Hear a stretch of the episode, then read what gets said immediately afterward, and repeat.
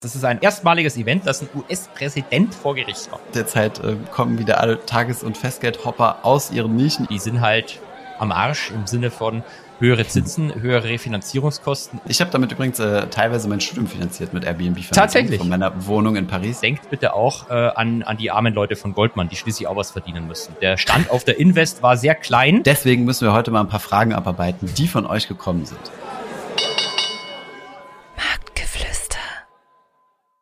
Einen wunderschönen guten Tag an diesem wunderbaren Samstag. Wir wissen zwar noch nicht, ob er wunderbar wird, aber ich antizipiere das jetzt mal. Und herzlich willkommen zur 35. Folge Marktgeflüster. Ähm, mein Lieblingsfinanzprofessor, wie geht es Ihnen? Ja, ich spreche dich an, Holger. Also mich, äh, sorry, war ich jetzt über, überfordert. Ich dachte, wir hätten noch einen zusätzlichen Gast. Ähm, mir geht's genauso wie jede Woche, Thomas. Der Schlafmangel wird immer eklatanter und ich fange auch an, immer absurdere Dinge zu sagen. Aber der ähm, Mensch ist doch ein Gewohnheitstier. Denke ich auch. Ein, ja. Aber eines Tages musst du dich doch dran gewöhnen. Es, es, sche es, scheint leider nicht zu funktionieren. Also vielleicht höre ich ja mal auf, dumme Dinge zu sagen, aber ähm, womit wir auch direkt bei, bei dem Thema sind, was ich ansprechen muss, äh, BTFP. Ähm, das beide Bank, fucking Pivot. Beide fucking Pivot oder das Bank Term äh, Funding äh, Program oder wie es auch immer heißt, äh, habe ich anscheinend im letzten Podcast überlegt, was die was die echte Bedeutung dieser Abkürzung ist und muss angeblich gesagt haben, Thomas, BTFT, bei the BTFP, beide fucking Pivot. Was heißt denn das in echt irgendwas mit Bank Term und dann entweder Lending oder Loan? Beim L kann ich mal nie merken, was es bedeutet, Program. Aber ähm, ist kein L drin. Da ist kein L drin, aber dir ist anscheinend auch nicht aufgefallen. Nee, natürlich nicht. Ich stelle stell ja immer auf Durchzug. Nein, okay. Ähm, Aber wir ja, haben Leute, die Aufmerksamkeit, äh, die, die aufmerksam zuhören bei uns. Okay, also für was steht es jetzt? Oder kannst du das nicht, nie, doch nicht richtig stellen? Ich habe es natürlich wieder vergessen, aber es ist, müsste eigentlich Bank Term Funding Program sein. Ah ja, okay, perfekt. Und wenn nicht, aber dann können wir das nicht, nächste nicht Woche wieder aufgreifen. Genau, dann greifen wir es nächste Woche wieder auf. Haben wir direkt wieder ein Einstiegsthema. Geht's dir besser als mir hoffentlich? Ähm, ja, ja, wunderbar, wunderbar. Meine Frau hat gestern Geburtstag, wir waren ein bisschen lange im Restaurant gewesen und heute Morgen kam ein, ein Handwerker, deswegen musste ich früher aufstehen. Also früher als, äh, als sieben, aber passt. Sonst so alles gut. Handwerker bei euch? Ja, ja, äh, ich war, ich glaube, um halb acht oder so und dann, ja, bis mal ready ist und so weiter. Okay, krass. Hab ich, also hat, hat mich auch gewundert in Frankreich. Und tatsächlich brennen hier keine Mülltonnen und äh, also es äh, ist noch alles im Normalen, ja. Also wenn ich einen Handwerkertermin um sieben habe, dann kommt er halt meist so um elf. Deswegen ja, aber du musst dich halt trotzdem vor. Also der ist tatsächlich auch später gekommen, aber ähm, ja, du musst halt trotzdem da sein. Dass du nicht komplett im Schlafanzug dastehst. Und äh, ja, so handhab ich das zumindest. Das kann ja jeder machen, wie er will. Vielleicht, äh, ich glaube, im nächsten Leben würde ich wahrscheinlich tatsächlich Handwerker werden wollen.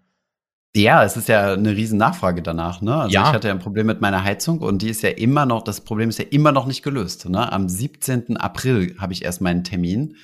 Ähm, ich habe äh, tatsächlich ein bisschen meine Power abused und äh, den Heizungshersteller, den ich jetzt mal namentlich nicht nennen will. Auf Instagram ähm, gehackt. Äh, noch nicht, aber ich habe ihn auf Instagram angeschrieben und habe dort tatsächlich einen deutlich besseren Kundensupport gekriegt als ähm, als wenn ich dort in der Hotline anrufe, weil dieser ähm, genannte Heizungshersteller ähm, nicht direkt Techniker rausschickt, sondern du musst da immer über einen Heizungsbauer gehen. Oh und die Heizungsbauer, ich habe ungelogen, wirklich keinen Spaß. Ich bin auf die Webseite gegangen von dem Heizungsbauer und dort haben sie so eine Partnerliste und ungelogen 15 Stück angerufen. Und die haben mir alle gesagt, keine Zeit, kein Bock, ähm, wir wollen sie nicht als Kunden äh, und so weiter, rufen sie direkt äh, diesen entsprechenden Heizungsbauer an. Habe ich gesagt, ja, würde ich super gerne, aber der sagt mir immer, sie müssen über einen also, ne, sorry, äh, ja, sie müssen über einen Handwerker gehen, der uns wiederum beauftragt. Also absoluter Horror. Naja, jedenfalls äh, habe ich die dann angeschrieben auf Instagram und das hat gut geklappt. Ähm, relativ gut geklappt, ja. Aber das Teil ist immer noch nicht ersetzt, was in, was in der Heizung fehlt. Aber okay, gut. Aber du weißt, hast zumindest identifiziert jetzt, was das Problem ist. Identifizieren lassen, ja, ja. Ein Techniker lassen. war da, der ist mit einem riesen LKW gekommen, aber das entsprechende Teil, was fehlt, äh, ist nicht mit drin gewesen in diesem LKW. Also muss er halt einen kompletten Monat später wiederkommen. Zum Glück hat die Heizung noch so einen Minimumbetrieb. Äh, warmes Wasser ist noch da, ein ganz kleines bisschen heizt er auch, aber halt nicht so richtig. Aber gut. Was soll's? So ist das. Ich sagte ja, Immobilien sind scheiße. Niemals Immobilien, gell? Immer, immer nur langfristige ETFs, oder? Ein Monat, ein Monat nach Kauf schon bereut. Siehst du mal? Direkt die Katze im Sack gekauft und, äh, und schon das Problem. Ja, aber äh, tatsächlich ähm, habe ich mir das mal abgeguckt, weil Arno immer, wenn er irgendwelche Probleme mit irgendwelchen Firmen hatte in England, hat er die immer auf Twitter geschämt. Und äh, das hat ganz gut funktioniert. Ja. Und es war mir aber zu blöd, da jetzt eine Story draus zu machen oder so. Ich meine, da denkt sich unsere Community auch, was habe ich mit der Heizung von Thomas zu tun? Nichts. Äh, lass mich in Ruhe mit deiner Story. Aber das Anschreiben hat schon mal ganz gut funktioniert. Was, Von daher, Leute, geht über Social Media, wenn ihr Probleme mit irgendwelchen äh, Firmen habt. Und, und wenn das nicht funktioniert, äh, immer äh, einen Brief aufsetzen und direkt an den Vorstand schicken. Das hilft normalerweise auch immer ganz gut. Hast du auch ähm, schon mal erzählt. Bei was hast du das gemacht? Bei verschiedenen Institutionen, also unter anderem bei Accor Hotels. Ähm, ich, ich weiß nicht, ob du weißt, wer ich, damals war es zumindest, ich weiß nicht, ob er immer noch drin sitzt. Da habe ich dann an den gesamten Verwaltungsrat, glaube ich, eine E-Mail geschrieben oder einen Brief. Mhm. Äh, und da war Herr Sarkozy auch dabei. Ich habe mich quasi bei Herrn Sarkozy über ein Hotel in Venedig beschwert damals. Ah, okay, geil. Bevor es weitergeht mit der Folge, noch ein kurzer Werbeeinspieler, denn dieser Podcast ist freundlicherweise gesponsert durch den Discount Broker Just Trade. Den Frankfurter Broker mit dem grünen Logo kennt ihr vielleicht schon. Sie haben sich bereit erklärt, hier diesen Podcast jetzt in der nächsten Zeit exklusiv zu sponsern. Holger und ich kennen Just Trade ziemlich gut. Holger hat dort zum Beispiel auch ein eigenes Depot. Und bei Just Trade könnt ihr kostenlos handeln, also könnt kostenlos an drei Börsen handeln. Alles, was dazu kommt, ist der marktübliche Spread, aber den bezahlt ihr bei allen Brokern. Das ist nämlich das, was die Börse einnimmt. Also an sich keine Orderprovisionen seitens des Brokers. Und eine Besonderheit bei Just Trade ist, dass das nicht nur auf einen Börsenplatz ist, wie man das von den Neo-Brokern kennt, sondern dass ihr hier tatsächlich drei Börsenplätze habt und dementsprechend für für eure Kaufs- und Verkaufsorder auch drei Preise habt und hier arbitrieren bzw. vergleichen könnt. Ihr bekommt bei Just Trade alles, was das Herz begehrt. Ihr bekommt dort Aktien, ETFs, aber natürlich auch Derivate wie zum Beispiel Zertifikate und Kryptowährungen und es gibt auch viele Wertpapiere im Sparplan. Wenn ihr Just Trade noch nicht kennt, solltet ihr das Angebot auf jeden Fall mal auschecken. Schaut dazu einfach mal in die Show Notes. Dort findet ihr einen Link zum Frankfurter Broker. Werbung Ende. Ja, ich hatte mal das Problem, äh, da bin ich kläglich gescheitert bei Airbnb. Und zwar ähm, haben wir ein Airbnb, ich glaube in Marseille oder nee, irgendwo im, ähm, an der Atlantikküste von, äh, von Frankreich äh, mhm. gemietet. Und wir kommen da super spät nachts an. Also es war über so das Wochenende, sind Freitag nachts angekommen. Und das war echt erstens mal was relativ dreckig und so. Also gut, okay, kann man noch drüber hinwegsehen. Aber das Bad und Toilette waren im Schlafzimmer gewesen. Und das ist natürlich für so ein romantisches Wochenende 1A, also wirklich äh, top. Und äh, da habe ich mich so aufgeregt. Und da gab es noch verschiedene andere Sachen, die ich, die, der Dusche hat die ganze Nacht getropft, so dass es so Trops, Trops, Trops gehört hat, so die ganze Nacht. Und ich bin sehr empfindlich, was so Geräusche angeht. Ich hab, wir hatten so eine miserable Nacht. Und äh, ich habe mich volle Kanne bei Airbnb beschwert und äh, mit allem drum und dran, aber nee, die haben auf stur gestellt, haben gesagt, nee, das wäre auf den Bildern erkennbar, dass, äh, dass, dass, dass die Toilette im Schlafzimmer ist. Und äh, ja, wenn man ganz, ganz genau hinsieht, sieht man noch so einen halben Bettpfosten auf dem Bild von der Toilette. Also wirklich super, super dreist. Aber gut, wir haben nichts, äh, nichts bekommen. Wir sind am nächsten, also wir sind dann, haben dann gleich nachts ein Hotel gebucht für den nächsten Tag und sind dann weg und haben aber das Airbnb nicht erstattet gekriegt. Ganz bitter. Das heißt, ab jetzt nie wieder bei Airbnb buchen und alle Leute auf Social Media aufrufen, Airbnb zu shamen ab jetzt. Ja, also ich habe mich da mal ein bisschen eingelesen und Arno meinte zu mir, du hättest einfach irgendwas dort super dreckig machen sollen oder so und das dann einfach fotografieren und sagen, es war so, als du gekommen bist und dann wären die kulant oder so. Aber wenn es dann halt um solche Dinge geht, dann halt nicht, keine Ahnung. Ich weiß es nicht. Ein guter Trick, den werde ich mal merken. Ich habe zwar. Ich halte mich aber grundsätzlich äh, jetzt zurück, was so, also ja, mit Airbnb. Es ist immer so ein bisschen Glücksspiel dort, finde ich. Also ich bin ja eigentlich schon Fan davon, hm? aber mittlerweile werden die, die Immobilien dort immer weniger Charakter, also haben immer weniger Charakter. Die werden irgendwie nur eingerichtet, um das zu vermieten. Ja. Und dann, äh, ja, kannst du halt eigentlich auch direkt ins Hotel, weil das ist ja der Zweck von dem Ding. Du kannst dir ja heutzutage auch ein Coaching buchen, wie du lernst, wie du normale mhm. Wohnungen anmietest und die bei Airbnb ja. dann wieder weitervermietest, was, glaube ich, nicht erlaubt ist in Deutschland, aber who cares? Es kommt drauf an, wo. Ähm, ich habe damit übrigens äh, teilweise mein Studium finanziert mit Airbnb. Tatsächlich. Von meiner Wohnung in Paris, ja.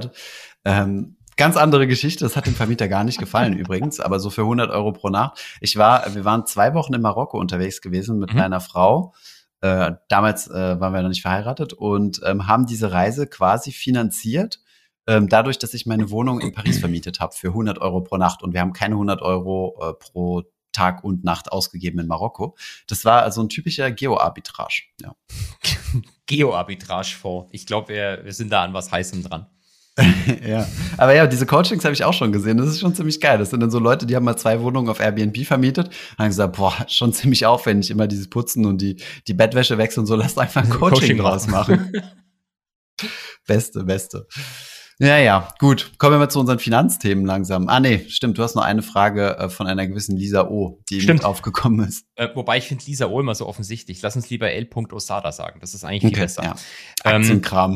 Ähm, Aktienkram.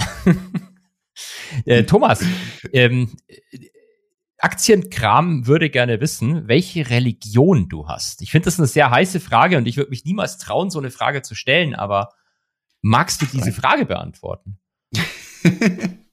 ich weiß nicht, woher diese Frage kommt. Also, ich weiß auch nicht, was ja. der gedacht Ich habe sie in Großbuchstaben im WhatsApp bekommen. Welche Religion hat Thomas? Okay, gut.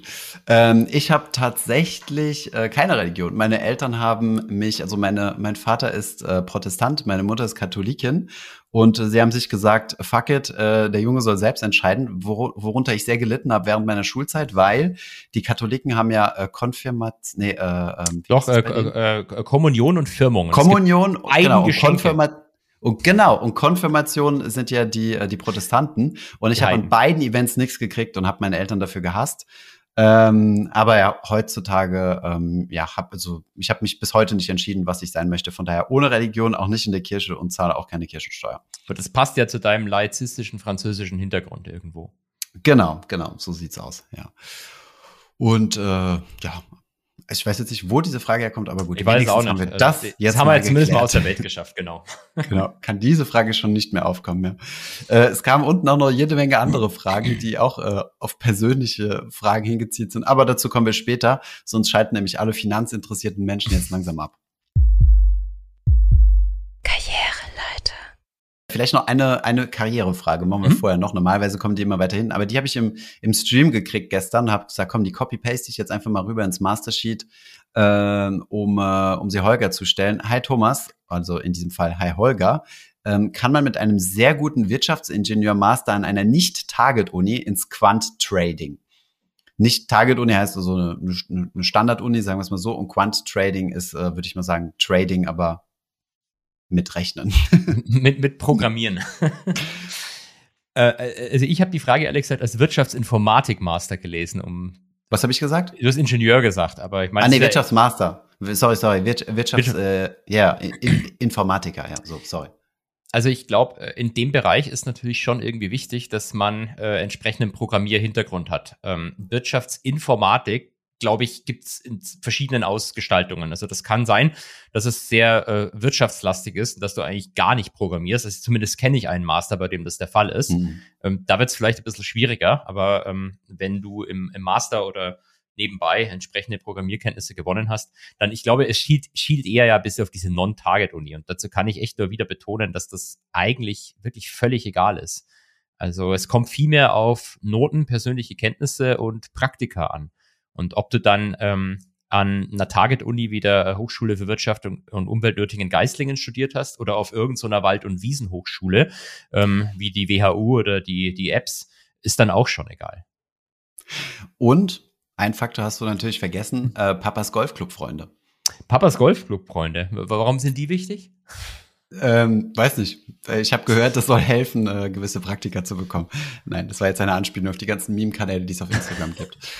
Also ähm, äh, es war tatsächlich bei Goldman früher so, dass, ähm, also in meiner Zeit noch, dass ich Lebensläufe teilweise direkt annehmen konnte, wenn mich jemand auf einer Messe angesprochen hat und so weiter. Mhm. Und ich konnte dann entscheiden, einladen oder nicht. Dann gab es aber Vorfälle ähm, in, äh, in China, äh, glaube insbesondere Hongkong, wo dann plötzlich die Söhne von irgendwelchen äh, reichen Menschen plötzlich lauter Praktika bei der Bank bekommen haben. Und äh, heutzutage Absolut. geht es eigentlich nicht mehr, dass man dass du den CV einfach so annimmst, meinem Verständnis mhm. nach, sondern es muss immer durch äh, die, äh, die HR-Abteilung laufen, muss dann durch so ein ganzes floorweites Voting gehen. Ähm, also es ist nicht mehr, es ist nicht mehr so leicht. Deswegen weiß mhm. ich nicht, klar, klar bringt es ja wahrscheinlich schon irgendwie was, äh, wenn du äh, Beziehungen hast, aber äh, es ist jetzt nicht so, dass du dann, wenn du es nicht hast, dann äh, zur Deutschen Bank gehen musst oder so. Also angenommen, Bill Eggmans äh, Sohn, ich weiß nicht, ob er einen Sohn hat, äh, ist nicht so gut in der Schule, aber würde doch liebend gerne bei Goldman mal ein Praktikum machen. Meinst du, das klappt oder nicht? um es mal auf die Spitze zu treiben. Nein, also ich will, ich will da gar nicht, äh, ich, ich will, es, es klingt jetzt ein bisschen gehässig, was ich sage, aber ähm, ähm, es war ehrlich gesagt nur als Scherz angedacht. Aber klar, sicherlich kann das hilfreich sein.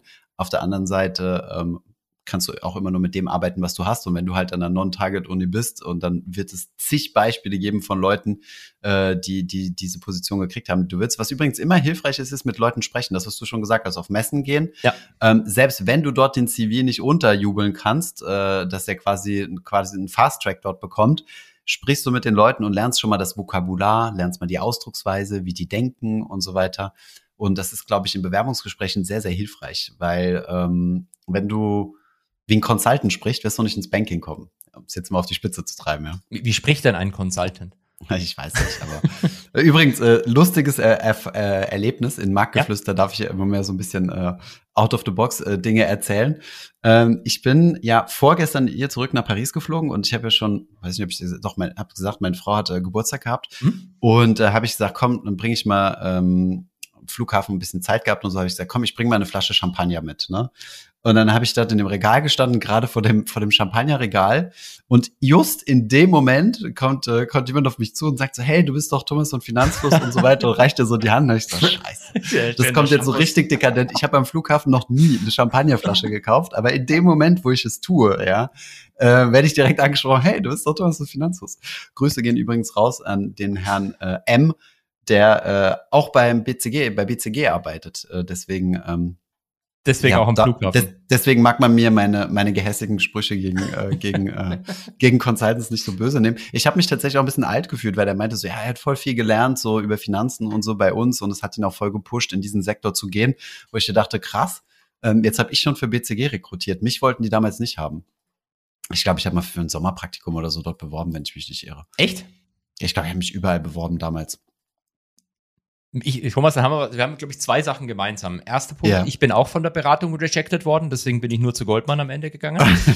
und der zweite Punkt, den finde ich jetzt fast noch krasser, dass ich traue mich fast gar nicht fragen. Also alle Zuhörer, das ist nicht abgesprochen jetzt. Wann hat deine Frau Geburtstag? Ja, heute. Äh, nee, gestern, sorry, am 30. Ah, okay. Ein Tag, äh, meine Frau hat am 29. Ah, ja, siehst du? Jetzt, am 29. habe ich aber die, die Flasche gekauft. Jetzt dachte ich echt, die hätten am gleichen Tag noch Geburtstag gehabt. Dann, dann hätte ich jetzt wirklich Angst bekommen. Verrückt. Stell dir mal vor, nachher kommt noch raus, dass dieselbe Frau ist. oder, oder Zwillinge, die irgendwie nach der Geburt getrennt worden sind. Genau, genau. Das ist ja auch verrückt. Ja. Äh, als gäbe es nicht genug Zwillinge in deinem Leben. genau, richtig. Die Wochenhighlights. So, dann ja. kommen wir jetzt endlich zum Finance-Zeug nach, äh, nach äh, genug, genug Vorgeplänke. Möchtest du mit dem Marktzeug anfangen oder möchtest du mit diesem Thema hier anfangen? Ich glaube, wir fangen mit diesem Thema an, weil das Marktzeug dreht sich ja vor allem auch um die Inflationszahlen, die, glaube ich, kommen erst in fünf Minuten. Ah, okay, gut. Dann sprechen wir dieses Thema an, wo niemand weiß, was es ist, weil ich es nur in unserem gemeinsamen Doc gehighlightet habe. Und zwar ähm, habe ich mal wieder was nicht mitbekommen, was äh, es für neue Revolutionen am Finanzmarkt gibt, äh, wurde aber natürlich von der Community darauf aufmerksam gemacht und gestern im Stream voll gespammt zur Meinung zur Goldman Sachs Anleihe bei Scalable Capital. Ähm, der Neo Broker hat eine äh, Anleihe herausgebracht. Die haben ja Anleihen jetzt in den Vordergrund gestellt, was ich äh, momentan sind ja Anleihen wieder en vogue, weil gestiegene Zinsen gibt wieder was dafür und ähm, viele sehen das jetzt als Einstiegsgelegenheit. Und ähm, das Einzige, was ich gesehen habe, ist, dass die Anleihen ETFs in den Vordergrund gestellt haben. Aber tatsächlich bekommst du dort auch eine echte Anleihe in die du investieren kannst, also kein Anleihen-ETF, ähm, herausgegeben von Goldman zu 3,1 Prozent Coupon über, ich glaube, drei Jahre. Ja. Ähm, also, Holger, deine Einschätzung dazu. Leg los. Hm, du hast ja, du hast ja solche, solche Dinge immer gebaut. Und bei Goldman hat man natürlich immer das Gefühl, ähm, als Privatanleger bin ich dort wohl aufgehoben. Ja, absolut. Also da kann, kann ich ja die, äh, die Angst schon mal nehmen. Nee, ich fand das mega spannend, als du mir das geschickt hast, weil ich, äh, an mir ist es, glaube ich, komplett vorbeigegangen. Kann sein, vielleicht hast du es irgendwo mal überflogen, aber ich habe das ehrlich gesagt gar nicht mitbekommen, sondern äh, ich hatte selber ja mit ein paar Neo-Broker noch gesprochen vor ein paar Wochen, warum die keine Anleihen eigentlich anbieten, weil es mich auch interessiert hat. Hier ähm, nochmal der Hinweis, das wäre richtig geil. Ich habe auch schon mit ein paar gesprochen, gesagt, macht endlich Anleihen. Ich glaube, das Problem ist, die sind zu komplex. Also ähm, du kannst nicht anhand der, der, des Namens der Anleihe sofort erkennen, was du eigentlich kriegst. Hm. Ähm, dann werden die AT1. Auch, AT1, genau. Und selbst wenn es AT1 heißt, weißt du am Ende nicht, was du kriegst. Vielleicht hast du Schweizer, die auf Null gehen. Ähm, und das andere Spannende ist, viele Anleihen werden äh, clean gehandelt. Das heißt, zu dem Preis, den du siehst, kommen am Ende noch die sogenannten Stückzinsen on top drauf, mhm. was die äh, ist alles kein Problem, aber es macht es halt sehr undurchsichtig für jemanden, der sich nicht mit auskennt. Und ähm, mhm. deswegen finde ich das äh, finde ich das cool, was Scalable da jetzt gemacht hat, weil das Produkt, was was du da mir gezeigt hast, ist ja eigentlich gar keine richtige Anleihe, sondern ist eigentlich strukturiertes Produkt, das ist ein Zertifikat. Mhm.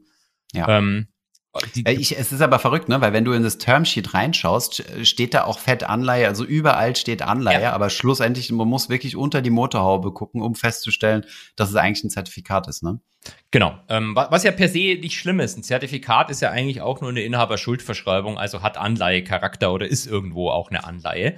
Ähm, aber es ist jetzt nicht das, was man als klassische Unternehmensanleihe versteht, sondern es ist quasi äh, erstmal per se nicht ausgegeben worden, um wirklich Geld einzusammeln, sondern es ist ausgegeben worden, damit halt Privatkunden was kaufen können. Klar, äh, sammelt man auch gerne ein bisschen Geld ein, aber man verdient eher an der, an der Fee sozusagen, äh, an der mhm. in, in, implizit eingepreisten Marge äh, bei mhm. diesen Dingen. Und, Und, die haben wir mal versucht rauszufinden, ja. wo die ist, ne? Genau.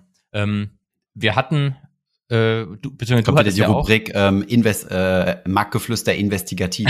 Marktgeflüster investigativ. Von den Machern, von den Machern von äh, Copy Trader Hops genommen. genau. Heute Goldman Sachs, eine Bank regiert die Welt.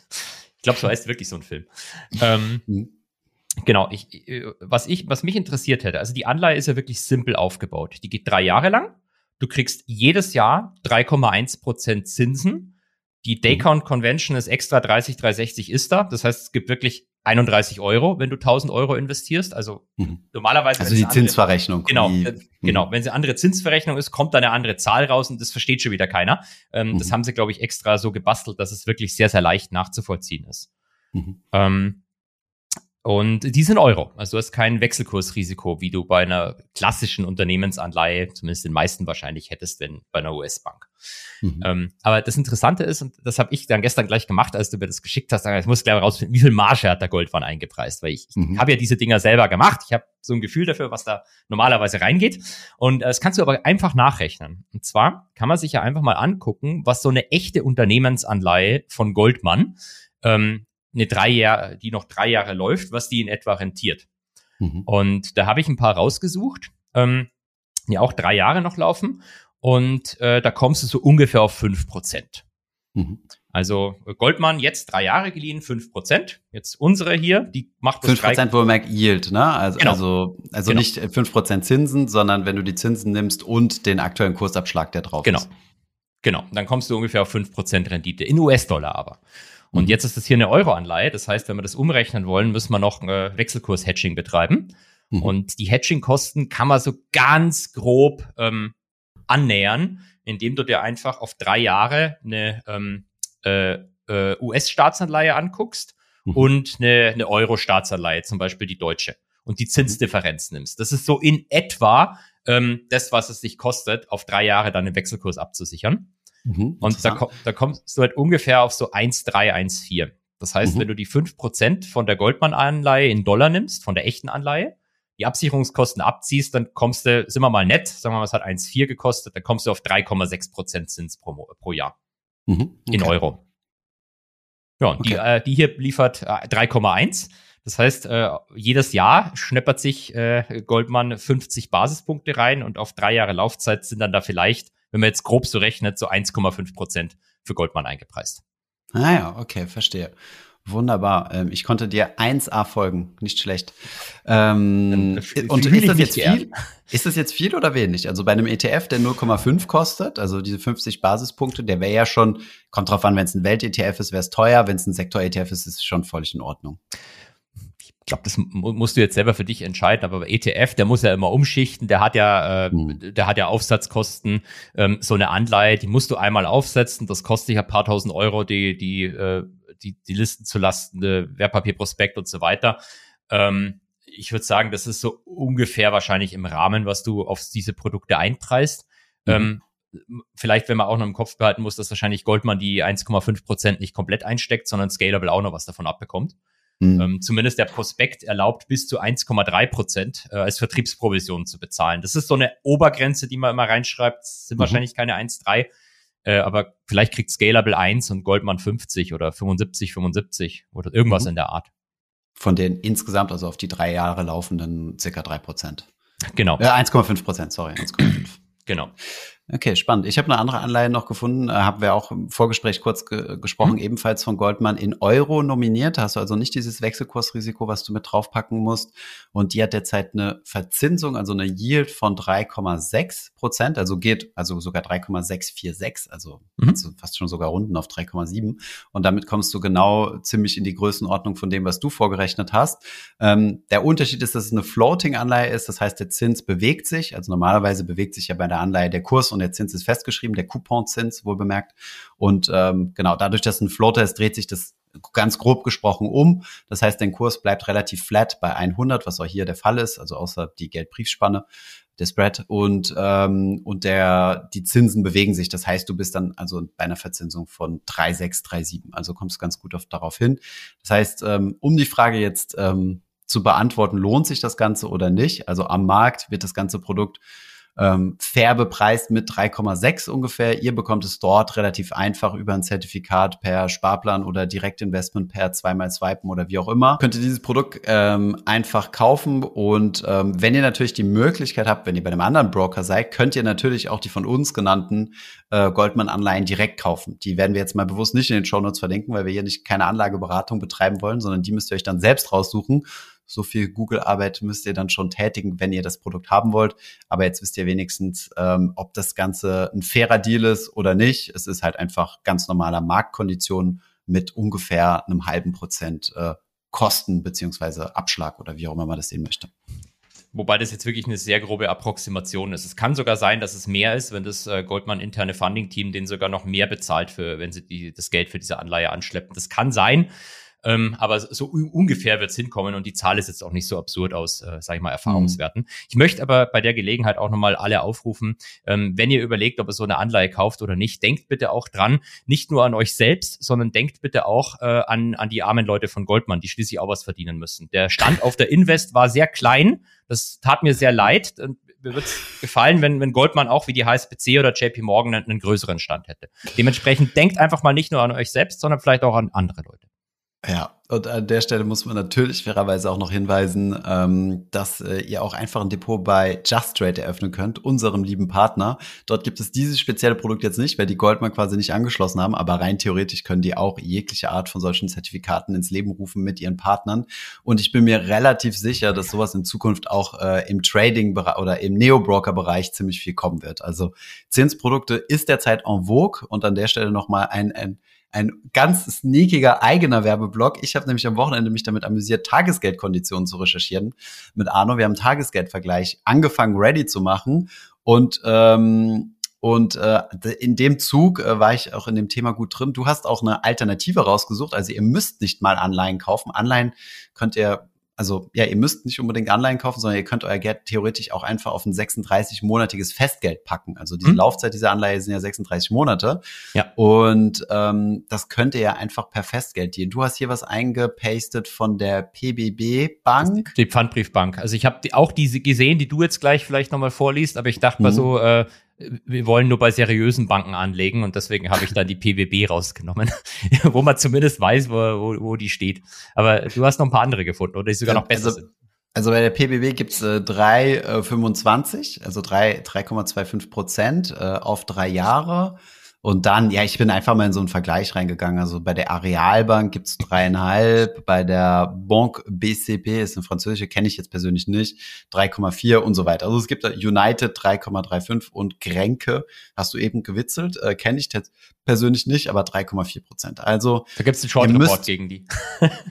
Genau, ah stimmt, das war's. Äh, Short Report. Ja, gut, aber äh, da äh, das Tage, das Festgeld ja nicht geschortet werden kann, ähm, ist ja alles safe. Ja. Nein, Spaß. Vielleicht hier auch nochmal ein ganz, ganz wichtiger Hinweis. Ähm, ihr solltet niemals mehr als 100.000 Euro auf solche Tages- oder Festgelder packen, denn sonst geht ihr komplett unnötige Risiken ein. Wir haben es ja jetzt erst mitbekommen mit Silicon Valley Bank und Co. Ähm, die Kohle wäre weg gewesen, wenn der Staat nicht eingesprungen wäre. Darauf hätte ich gar keinen Bock, mich zu verlassen. Zumindest nicht bei so niedrigen Zinsen, weil in dem aktuellen Inflationsumfeld, wozu wir ja gleich kommen, ist das ja, ist das ja immer noch real negativ verzinst. Und ähm, dafür würde ich kein Risiko eingehen und auf irgendwelche windigen Banken gehen und so. Und was ich auch ganz wichtig finde, worauf man mal gucken kann, ist mir jetzt beim Vergleich aufgefallen, dass es sehr viele Tages- und Festgeldangebote gibt, die nicht automatisch die Kapitaltragssteuer abführen. Ähm, also für all diejenigen, die keine Steuererklärung von, von euch machen, weil ihr sie nicht machen müsst, solltet ihr auf sowas auf jeden Fall verzichten. Ihr könnt dort auch keinen Freistellungsauftrag hinterlegen. Und wenn ihr sie, wenn ihr trotzdem die Steuererklärung macht, müsst ihr natürlich sehr, sehr aufpassen, es dort auch anzugeben. Ne? Ansonsten habt Uli ihr Hoeneß. Steuerhinterziehung betrieben. Uli Hoeneß, genau. Und das für ein Tagesgeld, das ist nicht sehr rühmlich. Wobei das auch schon geil wäre, wenn du in den Knast gehst, weil du auf dem Tagesgeld die Steuern hinterzogen hast. Also genau. ich fände es eine gute Story. Genau, genau. Ja, so viel zu dem Thema. Also Zinsen äh, to the Moon. Ähm, derzeit äh, kommen wieder alle Tages- und Festgeldhopper aus ihren Nischen. Ihr müsst nicht unbedingt dafür in eine Anleihe gehen, äh, könnt euch aber auf dem Anleihemarkt tatsächlich gerne mal umschauen, was da los ist. So, fünf Minuten sind rum. Marktzeug. Was sagt der Markt? Der Markt. Äh, was heute gekommen ist, die ist sogenannte PCE, das steht für Personal Consumption Expenditures. Das ist mhm. unter anderem eine Konsumentenpreisinflationszahl, nämlich die, auf die die Fed am liebsten guckt. Ähm, da aber die, der offizielle CPI, äh, Consumer Price Index, also die wahrscheinlich bekanntere Inflationszahl schon war, äh, reagiert der Markt meist nicht so mega drauf. Was haben wir bekommen?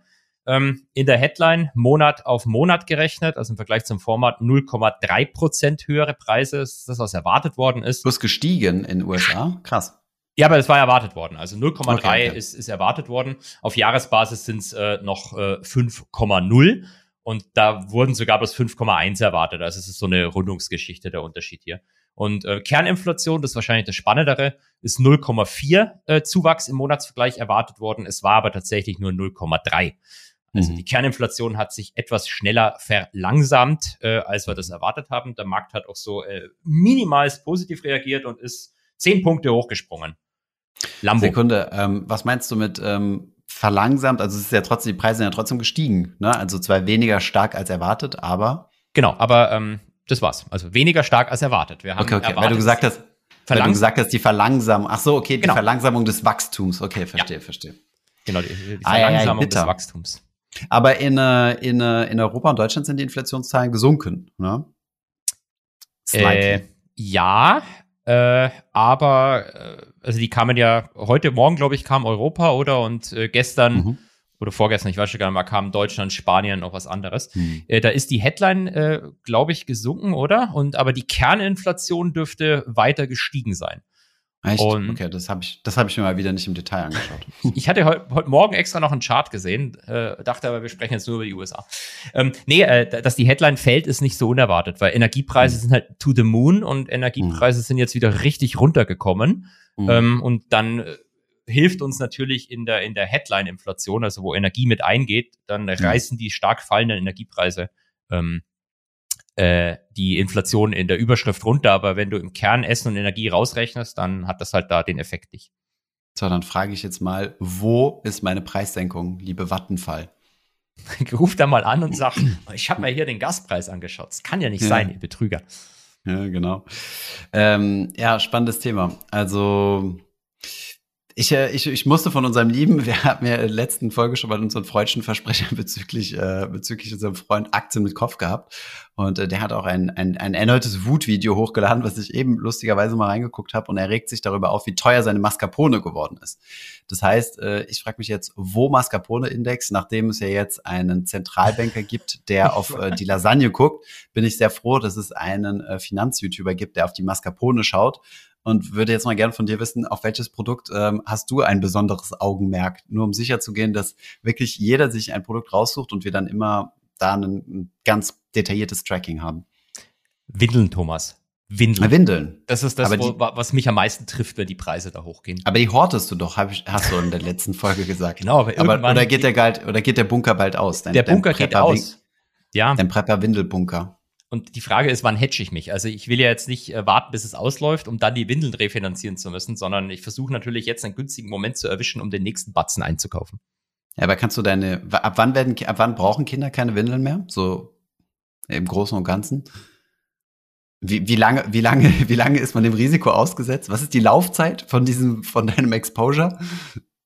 Das weißt du nicht. Keine Ahnung. Wieso weißt nicht? du das nicht? Wie, kannst du dich nicht mehr erinnern? Ne, ich dachte, als Eltern weiß man solche Dinge, nee, was weiß, Kinder essen dürfen, was nicht. ja, das weiß ich. Das weiß ich. Ich weiß, was sie essen dürfen, aber ich weiß zum Beispiel nicht, äh, bis wann die, bis wann die noch Windeln brauchen, Kinder. Sehr aber da haben doch Eltern immer so Panik von. Also wir haben äh, Freunde, die, die ein Kind haben, was ein bisschen spät angefangen hat zu laufen und die sind dann die, direkt super panisch, so nach dem Motto, oh mein Gott, das Kind ist äh, verspätet und so weiter. Ich dachte, Eltern haben da immer so eine ganz klare Benchmark, dann muss das Kind das können.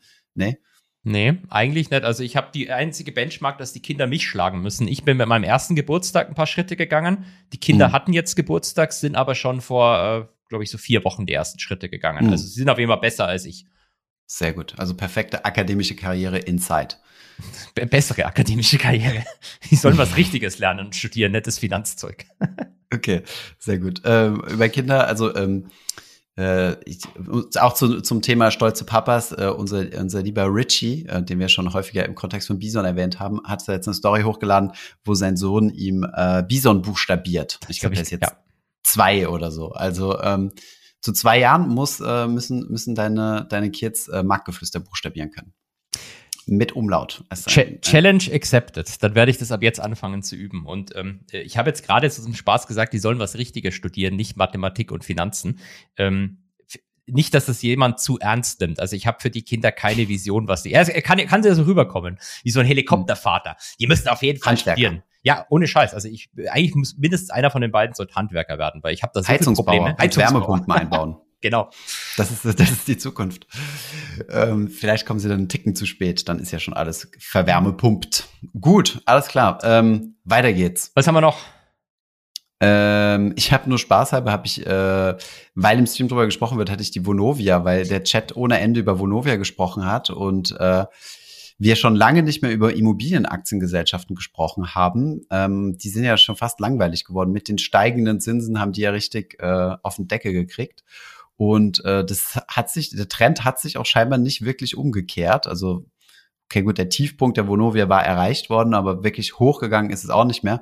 Da habe ich mal gegoogelt, warum, warum die da so viel drüber diskutiert haben. Und mhm. alles, was ich gefunden habe, war, ähm, dass es dort Investigations wegen ähm, Bribery gab. Also wie nennt man das in Deutsch? Äh, Bestechungen.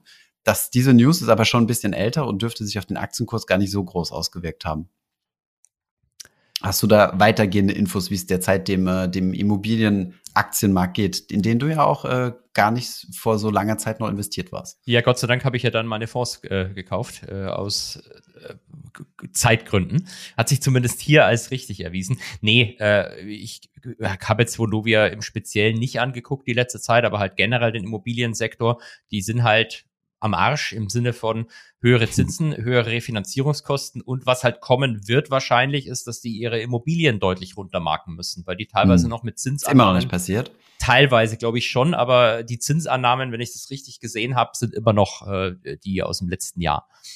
Ähm, und das ist halt der Punkt, glaube ich, wo, wo die Wertannahmen meinst du oder die Abzinsungs Abzinsungs Abzinsungsfaktor. Ah, okay. Mhm. Also es machen auch viele äh, Unternehmen aus dem Private Credit und Private Equity Space noch, die arbeiten immer noch von, mit den alten Zinsannahmen und rechtfertigen das halt, indem sie sagen, ja, ja, damals haben wir ja schon mit eingepreist, dass es in Zukunft höhere Zinsen gibt.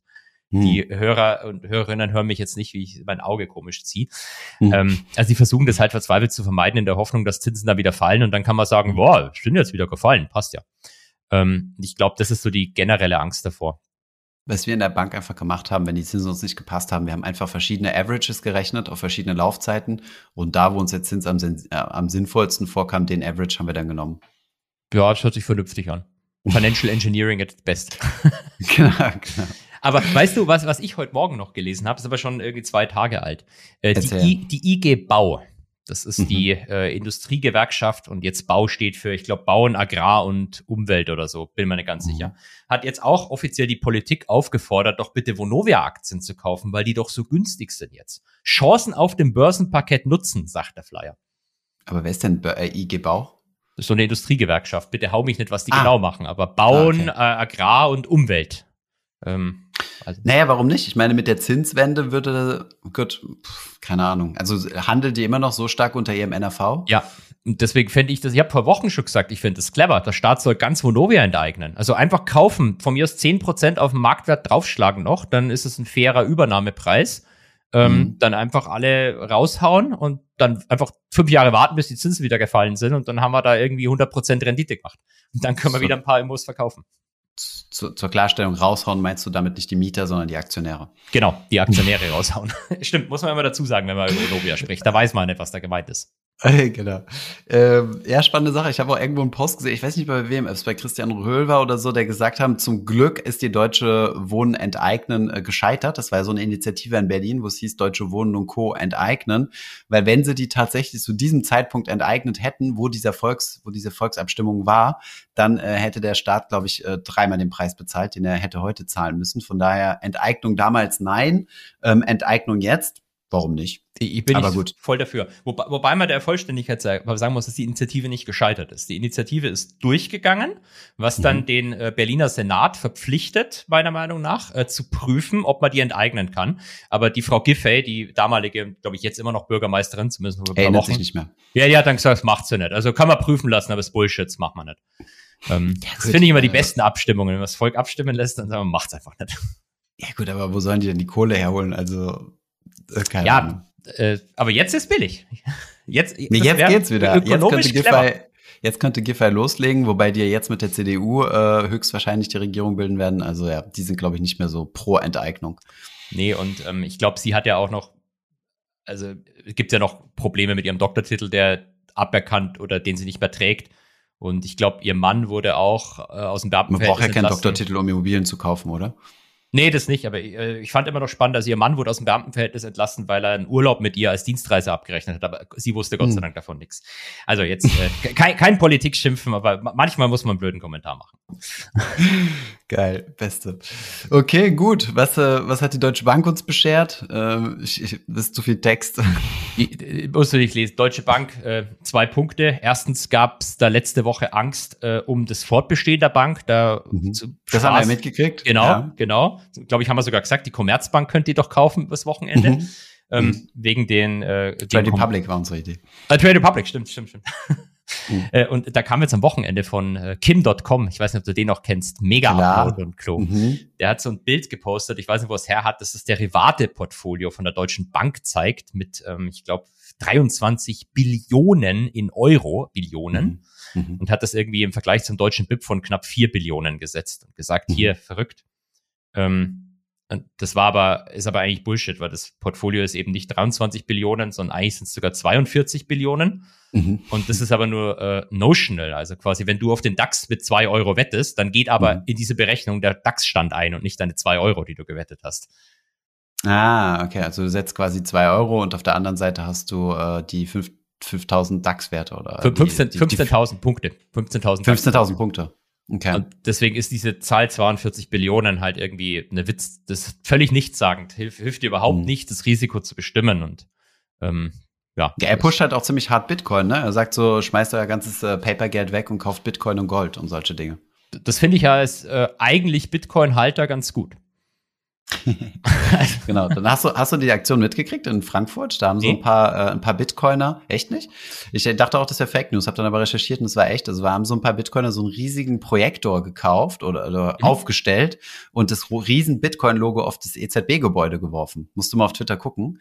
Vielleicht können wir einen Tweet in die Show Notes packen. Und äh, stand drunter Study Bitcoin.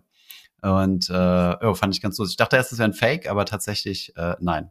Ich bin in so einer WhatsApp-Gruppe von Professor Sandner, weißt du nicht, ob du ihn kennst. Äh, der, der macht Krypto an der Frankfurt School, glaube ich, oder? Genau, genau. Ja. Und den hat er mal zu Gast hier und da hat er mich in eine WhatsApp-Gruppe reingeholt und da sind dann immer die wildesten Dinge äh, so zu Thema DeFi und Blockchain und, und so weiter unterwegs. Äh, können Ganz wir das mit, Sache. mit Dogecoin auch machen? Wir beide mit dem Projektor und Dogecoin? Ja, dann lass uns doch lieber den MGF-Coin, Marktgeflüster-Coin launchen. das wird dann das beste Rugpull in der äh, Geschichte. Natürlich. Ähm, Du, wenn wir und das noch mit Hilfe von der EZB und dann machen wir solche Werbung und sagen EZB empfiehlt. kannst du mit da- und dann AI mit ja Christine Lagarde so mit Hände. Genau, genau. Mit AI kannst du mit Sicherheit einfach Christine Lagarde äh, Thumbs Up Mhm. ohne Probleme nochmal erzeugen lassen. Ja. Du, Wunderbar. ich Genau habe so eine machen wir's. wichtige Frage an dich. Hast du Ja. diese Woche schon deine E-Mails geschaut?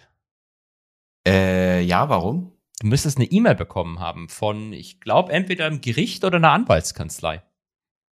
Ähm, du machst mir jetzt Angst. Äh, so, solche Mails lösche ich immer direkt. Das ist schlecht in dem Fall. Du hast doch ein paar Krypto auf FTX liegen gehabt, oder? Äh, ja. Ah, Ja. Oh, interessant. Da kam jetzt eine E-Mail, was deine Claims betrifft. Ich glaube, du hast so eine individuelle Claim-Number bekommen, mit der du dich später, glaube ich, irgendwo mal registrieren kannst, damit du vielleicht was aus der Insolvenzmasse kriegst. Aber ist das nur für also FTX USA oder FTX äh, International? Weil ich war ja bei International. Also Äh, ich habe nichts gekriegt. ein paar Freunde von mir haben das bekommen, die nicht in den USA Ah. sind. Also es müsste international gewesen sein. Ah, okay. Ja, da muss ich wirklich mal gucken. Ich weiß nicht mehr, mit welcher Mailadresse ich mich da angemeldet habe. Sehr wahrscheinlich spam at finanzus.de. Gibt es die Die wirklich? Mailadresse existiert nicht. Nein, schreibt uns nicht. Einfach nur Thomas at Finanzus. Nein, Spaß. Eine Frage, zwei Antworten.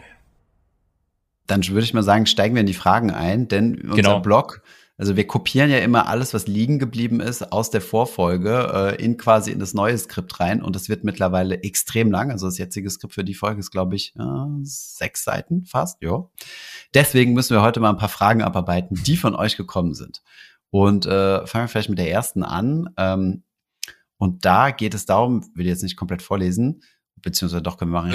das, ich kann sie dir erstellen, weil du musst sie beantworten, oder? ja gut, na dann schieß los. Genau. Könntet ihr in einer Folge mal über das Arbeiten bei Wirtschaftsprüfer sprechen? Thomas war ja bei Deloitte und KPMG. Thomas, erzähl. An Antwort nein. Habe ich mir auch nicht. Nein, ich äh, Spaß. Also ja, ich habe ein Praktikum bei Deloitte und ein Praktikum bei KPMG gemacht. Bei Deloitte, das war cool, das war in Luxemburg, das war aber tatsächlich im Advisory gewesen. Ähm, da habe ich ähm, an verschiedenen Dingen gearbeitet, unter anderem Softwarevergleich, wo ich keine Ahnung, in irgendeinem Bereich, wo ich keine Ahnung von hatte. Aber dann war ich bei einem ziemlich coolen äh, Director, der sogar Deutscher war dort. Und äh, was die gemacht haben, sind ähm, Double Tax Treaty Tax Reclaim, also für Investmentfonds, also für Investmentfondsgesellschaften. Also die ganzen ETFs und, äh, und Fonds, die ja in Luxemburg aufgesetzt sind, ähm, die zahlen ja immer Quellsteuer in, in verschiedensten Ländern, also keine Ahnung, äh, Irland ist, glaube ich, ausgenommen, aber überall, wo halt so investiert wird, zum Beispiel in den USA und Co. Und äh, diese Quellsteuer muss zurückverlangt werden. Und das machen dann solche, ähm, solche Big Four, unter anderem für die. Da gibt's dann einen riesen Sheet, wie viel äh, Quellsteuer denen zusteht. Und dann gibt's irgendwo einen Cut-off, so alles unter, keine Ahnung, 50.000 oder 100.000 ähm, fragen gar nicht erst an, weil der, der administrative Aufwand Mhm. zu groß ist. Und dann für die großen Positionen äh, machst du dann ein Tax Reclaim. Das war aber tatsächlich im Advisory gewesen. Von daher habe ich keine Ahnung von Wirtschaftsprüfung, kenne auch niemanden, der in der Wirtschaftsprüfung ist. Von daher muss ich äh, diese Frage leider passen. Ich kenne nur Geschichten von Wirtschaftsprüfern, die teilweise ein bisschen malträtiert werden, wenn sie zu äh, in Unternehmen reingehen, kriegen die irgend so ein dunkles Büro ohne Fenster irgendwo im, im Erdgeschoss oder sogar noch im Untergeschoss und dann kommen dann einfach die, die Buchhalter und bringen dir äh, karrenweisen irgendwelche Akten ran. Also ich weiß nicht, wie spannend der Job ist. Du wirst auf jeden also wenn du so ein, wenn du eine Liebe für Bilanzen und solche Dinge hast und versuchst, Zahlen nachzuvollziehen und wo was genau herkommt und sehr spitzfingerig bist, dann ist das sicherlich ein Job, wo du, wo du Erfüllung drin finden kannst. Allerdings ist es keine sehr shiny Job oder mit viel Menschenkontakt, glaube ich. Aber du siehst viele Unternehmen von innen und ich glaube, du sammelst viel Erfahrung und hast auch sehr, sehr gute Exit-Cases für später in Controlling von, von Konzernen zu gehen oder auch in, in, in Banken, in Controlling oder Treasury zu arbeiten. Oder? Wie siehst du das? Ähm, ja, was ich hier die Erfahrung immer gemacht habe, ich kenne sie halt von meinen Studenten, wenn die äh, aufhören äh, zu studieren und dann äh, irgendwo anfangen. Also, ich dachte, Studium abbrechen. Achso, nee, nee, das Gehalt ist, aber sag du vielleicht was dazu. Also meinem Eindruck nach ist das Gehalt für die Arbeitszeit nicht wirklich kompetitiv, wenn du es mit einer Tier 1 Das Beratung stimmt, zum ja. Beispiel vergleichst. Ist klar, das stimmt, ja. Ähm, wobei, ähm, ich weiß nicht, ich weiß nicht, ob du da unterschiedlich verdienst als im Advisory. Also insgesamt verdienst du in den Big Four natürlich deutlich weniger als in den bekannten Unternehmensberatungen und weniger als in der Bank sowieso. Aber ähm, immer noch ganz okay, wenn du es jetzt mit der breiten Wirtschaft vergleichst oder so. Und Das du sammelst ja. natürlich viel, viel Arbeitserfahrung und hast halt einen ganz guten Exit-Case, also in den Big Four. Das Aber muss ich- man schon dazu. Ich fand auch das Gehalt nicht per se schlecht, sondern die, die, die Arbeitszeit mit dem Gehalt in Ach so, Kombination. ja, das stimmt schon, ja. Ähm, Ach, aber wenn, wenn du das ausrechnest, bist du überall total mies bezahlt und schnell, schnell unter, unter Mindestlohn, ja. Also Wobei ich war unter Mindestlohn damals. Das war ich bei Goldman wahrscheinlich auch. Zumindest im Praktikum. ähm, was, was aber lustig ist, äh, vielleicht nochmal, äh, weil du gesagt hast, die äh, große Firmen haben dann schon so Büros, wo die Wirtschaftsprüfer reinkommen. Äh, Mhm. mir hatte zum Spaß jemand diese Woche geschrieben, ich weiß nicht, ob es stimmt oder nicht, also confirmt mir das bitte, liebes äh, Publikum, wenn es echt so ist. Äh, die Person sagte, äh, die Deutsche Bank hätte extra so ein Büro für die Kripo. Dass wenn, die- wenn, die, wenn die Kripo mal wieder kommt, dann weiß, weiß die auch gleich, wo sie reingehen muss, um, damit sie ihre Unterlagen bekommt. Ja, geil. Ich glaub's sogar. Ja, warum nicht? Gibt ja genug, äh, gibt ja genug äh, Räume in diesen beiden Towers und jetzt, wo alle äh, äh, Work from Home machen. Ja, aber da gab's ja jetzt auch letzte Woche wurden, glaube ich, in, in Frankreich ziemlich viele Großbanken geradet. Hast du mir das geschickt? Ich weiß nicht Ja. mehr. Bist du da schon Meine nervös? Nee, nee, nicht. Aber meine Ex-Bank war auch mit dabei, ja. Das stimmt schon. Also da, wo ich vorher gearbeitet habe.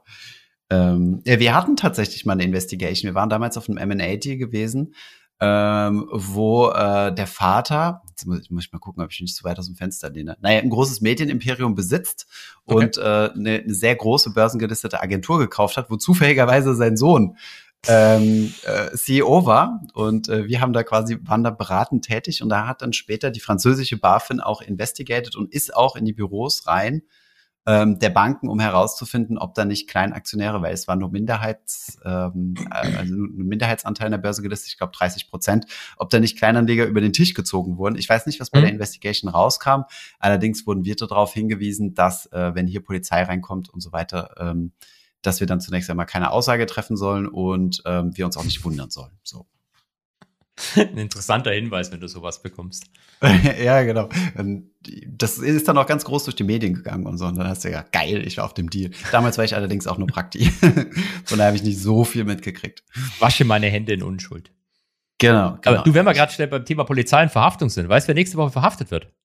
Donald Trump. Donald Trump. Warum? Also gestern hat tatsächlich anscheinend eine Grand Jury für ein, ein, ein Indictment, glaube ich, nennt sich das, gestimmt. Und das bedeutet eigentlich, dass er jetzt äh, dem Haftrichter vorgeführt wird als nächstes. Aber Wegen- warum? Weißt Äh, du also, das? die die genauen Charges sind noch nicht bekannt, zumindest Stand jetzt. Äh, es hat aber wahrscheinlich mit diesen ähm, Schweigegeldzahlungen an äh, Pornodarstellerinnen zu tun. Äh, Ah, was, per se, was per se nicht schlimm ist, aber ähm, ja, ich glaube, er hat, sie hatten das irgendwie als Wahlkampfausgabe verbucht und das ist ein Problem.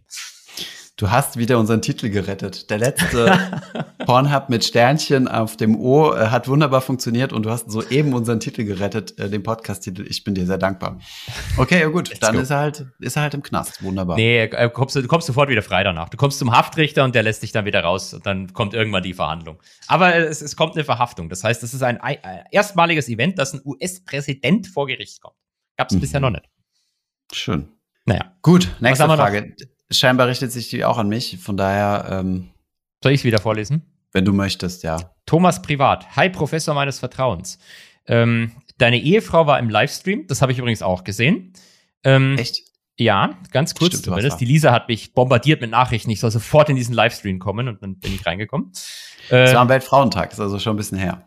Ja, stimmt. Im, im Anfang März, glaube ich, war das so. Mhm. Und äh, Thomas vom Finanzamt äh, wollte er dich fast nennen, aber er hat jetzt mehrere Fragen. Also erstens, welche Garmin-Uhr trägt die Frau von Finanzfluss? Und ist es eine Garmin Vivo Active 3? Und wenn ja, was ist ihre Experience damit? Nein, es ist keine Vivo Active 3, es ist eine Forerunner 365. So heißt die, glaube ich, und ihre Experience ist großartig. Und ich habe die ihr vor ein paar Jahren zum Geburtstag geschenkt. Vor vielen Jahren sogar schon.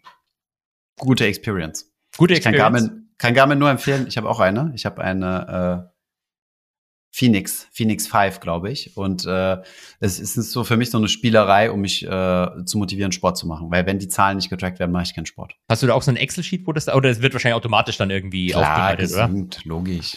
Perfekt. Kann dir auch gerne meinen, ne- meinen nächsten Run mit Statistiken mal jetzt- schicken. jetzt- jetzt Schick mir mal. Warum hat Thomas von Finanzfluss ein so schlechtes Internet in Paris? Du musst angeblich die Zimmertür öffnen, damit dein WLAN funktioniert. Das stimmt. Äh, wie du festgestellt hast, wir sind ja hier innerhalb von Paris umgezogen. Äh, ich habe jetzt ein LAN-Kabel. Das Thema ist erledigt. Das geht hier durch die ganze Wohnung. Perfekt. Und zu, guter Letzt, äh, es war Lisa von Finanz, äh, von Finanzfluss, Lisa von Aktienkram angekündigt. Äh, sie kam aber am Ende nicht, sondern war nur im Chat. Was war da los? Ich, das weiß es wirklich nicht. Ähm, ich habe, ähm, ich habe, ich bin live gegangen und hatte noch den alten Titel drin. Und das letzte Mal, als ich davor noch äh, live war, war tatsächlich mit ihr gewesen im Dezember. Und deswegen, ähm, ja, der Unfall. Eine Ankündigung ohne das. Und sie war nicht auf dem Laufenden und ist dann halt ganz nervös in den Stream gekommen, hat so, what, warum wird hier ein Stream announced mit mir, ohne dass ich dabei bin. Nice. Sehr gut, sehr gut. Dann habe ich eine, eine Nerd-Frage for you. Ähm, und zwar äh, wird mich deine Meinung zu Covered Calls Verkauf interessieren, sowie Short-Dated Puts Verkauf.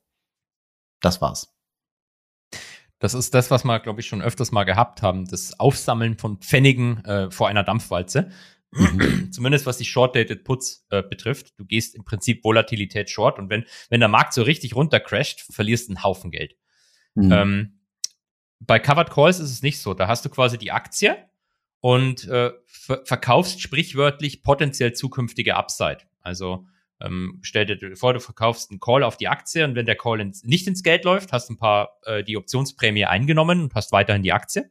Und wenn er ins Geld läuft, dann ähm, musst du im Prinzip zu einem vorher definierten Preis äh, die Aktie an den äh, ausübenden Menschen vom Call liefern. Also du Mhm. bist die Aktie los zu einem Preis, der dann unter ihrem, unter ihrem Wert liegt. Mhm. Kann man machen, wenn du zum Beispiel an Seitwärtsmärkte glaubst. Wenn du glaubst, dass die Aktie eher seitwärts geht, dann kann sich sowas lohnen. Da hast du auch nicht dieses äh, Risiko von unendlichen Verlusten. Das Max, Mhm. das Schlimmste, was dir passieren kann, äh, ist im Wesentlichen, dass du halt die Aktie los bist am Ende und sie mega gestiegen ist. Also du hast eher entgangene Gewinne, ähm, als wie die potenziell äh, nicht unendlich, aber großen Verluste bei Putz. Ich Mhm. bin trotzdem für Privatanleger immer nicht so der Fan von. Also ich kenne halt sehr wenige Hedgefonds, die im Bereich Volatility Trading wirklich dauerhaft profitabel unterwegs sind. Und Mhm. viel Zeug kriegt halt, macht immer ein bisschen Return und kriegt dann irgendwann auf den Deckel und dann ist der Return weg. Das ist genau die gegenteilige Strategie von Nassim Taleb. Ne? Der hat ja in seiner, der war auch Optionstrader gewesen und hat äh, ähm, auf ganz hoch unwahrscheinliche Ereignisse gesetzt, die dann, wenn sie aber eintreten, krassen Payout äh, bringen. Also diese schwarze Schwan-Events, wie er sie genannt hat. Ja. Und äh, das ist ja quasi genau das Gegenteil. Du setzt, äh, du verdienst ein kleines bisschen Geld mit höchstwahrscheinlichen Events. Und wenn es dann halt einmal gegen dich läuft, dann kassieren die Talebs dieser Welt ab. Genau, genau, so andersrum. Genau, der, der Talab gibt halt immer ein bisschen was aus und wenn es einmal funktioniert, dann geil. Also ähnlich wie so ein Euro-Jackpot spielen. Mhm. Deswegen spiele ich auch Euro-Jackpot. Ähm, Nur dass Eurojackpot falsch bepreist ist, meinte Markus zuletzt zu mir. Also Eurojackpot ist viel zu teuer für die Wahrscheinlichkeit, die du da hast. Das ist richtig, irgendwie müssen die ja am Ende Geld verdienen, aber es sind trotzdem uncorrelated Returns. Hm. Und was du machen kannst, ist, ähm, ah, es gibt doch, weiß nicht mehr, wie das heißt. Es gibt äh, auf der Blockchain gibt es verschiedene solche Gambling-Anwendungen, wo das quasi richtig bepreist wird. Also wo du quasi keinen Cut bezahlst, sondern Mhm. wo halt wirklich nur de, irgendein Blockchain-Algorithmus, keine Ahnung, Satoshi Bets oder sowas heißt das, keine Ahnung, will da jetzt auch nichts empfehlen. Und, ich schreibe schon mit. und äh, genau, da kannst du dann halt wetten ohne Intermediary. Also die beste Anwendung des, äh, die bestmögliche äh, vorstellbare Anwendung des äh, von Kryptowährungen. Ähm, sehr gut. Kommen wir zur nächsten Frage für dich. Allokation unkorrelierter Asset. Ähm, Herr Goldgraf, ich finde das Hedgefonds-Thema auch sehr interessant. Zwei Dinge, wo ich eurer Meinung bin. Ähm, sorry, wo mich eure Meinung auch interessieren würde. Wie groß sollte die relative Allokation dieser im besten Fall unkorrelierter Teil ähm, des Portfolios sein? 20. Ab welcher absoluten Größe zahlt es sich aus, ähm, genau, so zu investieren? Also erstmal würde ich ja immer sagen, für Privatmenschen ETF-Sparplan fertig ist wahrscheinlich deutlich unkomplizierter und weniger fehleranfällig. Langweilig. Wäre langweilig, wollen wir nicht hören. Äh, aber na, wenn, wenn du dir anguckst, wie das äh, berühmte Stiftungen zum Beispiel machen, dann kann man durchaus sagen, so ein Hedgefonds-Anteil 20 Prozent vom Portfolio. Ist zumindest was, was die tun.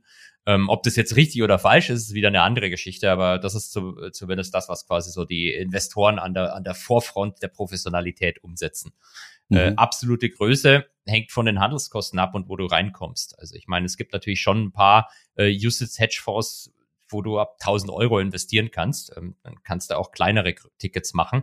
Ähm, fertig. Aber äh, ich glaube, man sollte halt nicht nur einen Hedgefonds kaufen, sondern eigentlich sagt man, es sollten mindestens 20 verschiedene Fonds sein, die alle nochmal untereinander unkorreliert sind. Und dann kannst du dir selber überlegen, dass du tendenziell eine etwas größere Größe vom Portfolio brauchst, damit sowas Rein- Sinn macht.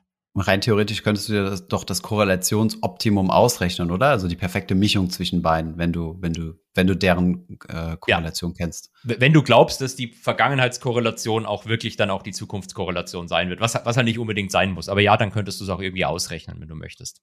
Minimum Variance oder was auch immer. Wenn du Langweile hast. Genau.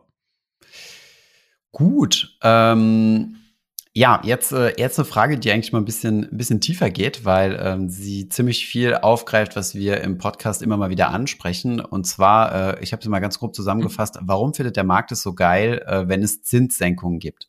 Äh, und dann, es gibt auch gute Gründe, dass zum Beispiel die Fed die Zinsen erhöht. Es kann doch nicht äh, im Interesse des Marktes sein, dass Inflation hoch ist und die Menschen arm bleiben. Im Endeffekt werden die Zinsen erhöht, um diese Inflation zu bekämpfen. Warum findet es der Markt trotzdem so geil, äh, wenn die Zinsen senken oder wartet so sehr darauf? Der, es kann auch nicht im Interesse des Marktes sein, dass die Inflation hoch und die Menschen arm bleiben. Ähm, wenn man jetzt ganz böse sagt, das ist wahrscheinlich dem Markt egal. Also natürlich, wenn du ein Konsumentenunternehmen hast, dann willst du, dass die Leute konsumieren und entsprechend nicht arm sind. Aber ähm, letztlich ist ja der, die Bepreisung einer Aktie nichts anderes als der heutige Gegenwert aller zukünftigen Cashflows oder Gewinne, je nachdem, wie du es sehen möchtest. Mhm. Und dann spielt halt der Abzinsungsfaktor eine Rolle. Und wenn der steigt, dann nimmt der heutige Gegenwert der Aktie ab. Und wenn der Abzinsungsfaktor fällt, dann nimmt der Gegenwert zu. Und bei niedrigen Zinsen findest du insbesondere Unternehmen mit hohem Wachstum, auch wenn die, das, die Gewinne ganz weit in der Zukunft liegen, findest du dann ganz, ganz toll. Und es gibt so einen schönen Chart noch, ähm, der sich äh, die Bankreserven, äh, Bank Reserves anguckt, also vereinfacht nennen wir es jetzt mal nicht Kundeneinlagen, aber sagen, sagen wir mal so, äh, oder lass mal diesen Chart weg. Liquidität spielt eine große Rolle im Markt. Wenn, wenn viel Geld in Anführungszeichen da ist, das investiert werden kann, dann steigen komischerweise immer Aktien. Ursache, mhm. Wirkung können wir jetzt drüber diskutieren, aber das beobachtet man. Und wenn Zinsen fallen, ist, ist mehr Geld in Anführungszeichen da, also gut für Aktien. Und ich hm. glaube, den Markt interessiert alles andere nicht, oder? Ja, und steigende Preise sorgen ja schlussendlich auch für, für steigende Umsätze, ne? Und ähm, gegebenenfalls steigende Gewinne sogar, also wenn, wenn deine Kostenbasis nicht im gleichen Zug äh, steigt. Von daher, ähm, ja, es ist alles eine Abwägungsfrage, ne? Das ist ganz logisch. Und äh, ja. es gibt sogar den Herrn Donovan, äh, das ist der UBS Wealth Management Chefvolkswirt, der sagt auch immer, dass ein Großteil der Inflation eigentlich Profit Inflation sei. Da steht er ziemlich mhm. allein da, aber ich finde die These interessant. Wenn halt alle von Inflation sprechen, kannst du als Unternehmen schnell nochmal ein Prozent oder zwei Prozent auf die Preise draufschlagen. War ja die Inflation. Mhm. Also ruf doch nochmal bei Vattenfall an. Ja, ja, mache ich, mache ich. Ich werde dir, ich werde dir diesen Podcast mal schicken und äh, zu einem Sta um ein Statement bitten. So, und dann haben wir noch unsere letzte Frage, unkorrelierte Computer-Skin-Assets. Einer unserer User hat sich seit sehr langer Zeit mal wieder in seinem Counter-Strike-Account eingeloggt und dann erschreckt, also positiv überrascht, erschreckt festgestellt, dass seine Waffenskins in den letzten Jahren ähm, unglaublich an Wert gestiegen sind. Warum findet äh, dieser Markt so wenig Beachtung, wo doch sonst alles, wo man Geld mitmachen kann, gehypt wird? Ich habe absolut keine Ahnung. Ähm, von daher äh, bist du Counter-Strike-Spieler. Nein. Nein, keine Ahnung. Ich glaube, der, der Markt hat schon Beachtung. Also wenn du dir mal diesen ganzen äh, NFC äh, NFT, sorry, NFT-Hype angeschaut hast, da ging es ja auch darum, dass alle möglichen Computerhersteller äh, oder Computerspielhersteller ihre eigenen NFTs rausgebracht haben. Jeder Sportverein hat seine NFTs rausgebracht und, und mit allen möglichen Skins und du konntest ja deine Metaverse-Schuhe kaufen und was weiß ich alles. Also glaube schon, dass das Beachtung hat. Ähm, es ist natürlich jetzt keine Asset-Klasse, wo du per se rein investieren kannst, weil da müsste ja quasi ein Fonds in das Computerspiel einsteigen, professionelle Spieler einstellen, um sich diese Skins zu besorgen und die dann massenweise einkaufen und die dann in, in, in ein Portfolio packen. Das wäre dann doch ein Ticken zu spekulativ, weil das ja vom Erfolg dieses, dieses Spiels abhängt. Und ich glaube, so erfolgreich wie Counter-Strike ist, äh, sind nicht alle Computerspiele. Und vielleicht wäre auch noch die Frage, wie viel Volumen man damit machen kann. Also ich, ja. ich, ich habe ehrlich gesagt wirklich keine Ahnung davon. Ich fand es mega interessant, mhm. weil das auch an mir vorbeigegangen ist. Also es findet mhm. zumindest jetzt in der Presse wenig Beachtung. Mhm. Ähm, aber keine Ahnung, wie, wie viel Geld man damit, wie, wie gut man skalieren kann, sagen wir es mal so. Ja.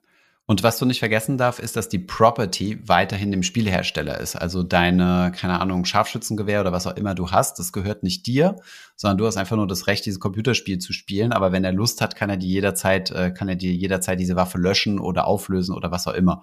Das heißt, da ist, äh, sind die, sind die Property Rights schon mal ein bisschen problematisch.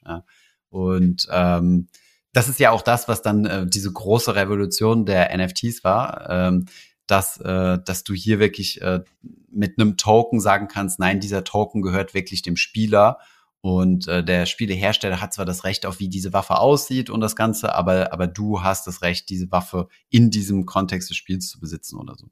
Ähm, ich glaube, da sind die Dinge nicht ganz klar und deswegen glaube ich nicht, dass das eine große Asset-Klasse ist. Sonst würden ja solche Alternative Investment Startups, von denen es ja jede Menge gibt, wie heißen die, ich vergesse den Namen öfters, ähm, Timeless zum Timeless. Beispiel, genau, würden ja sonst vielleicht auch in ultra rare Skins investieren oder sowas. Vielleicht kommt das noch, ich will das gar nicht ausschließen, aber ich kann mir nicht vorstellen, ähm, dass da ein Portfolio bilden easy ist. Also ich glaube, das wird eher so im, im Hobby-Zocker-Bereich bleiben. Und ich kann mir vorstellen, dass auch viele Leute das professionell machen. Ähm, ich Ja. würde zum Beispiel ähm, mit meinem Bruder über Weihnachten haben wir nochmal angefangen, Diablo 2 zu spielen. Ein uraltes Ah, Spiel, wo du so großartiges Spiel. Großartiges Spiel. Ja. ja, gell, ist cool, ne?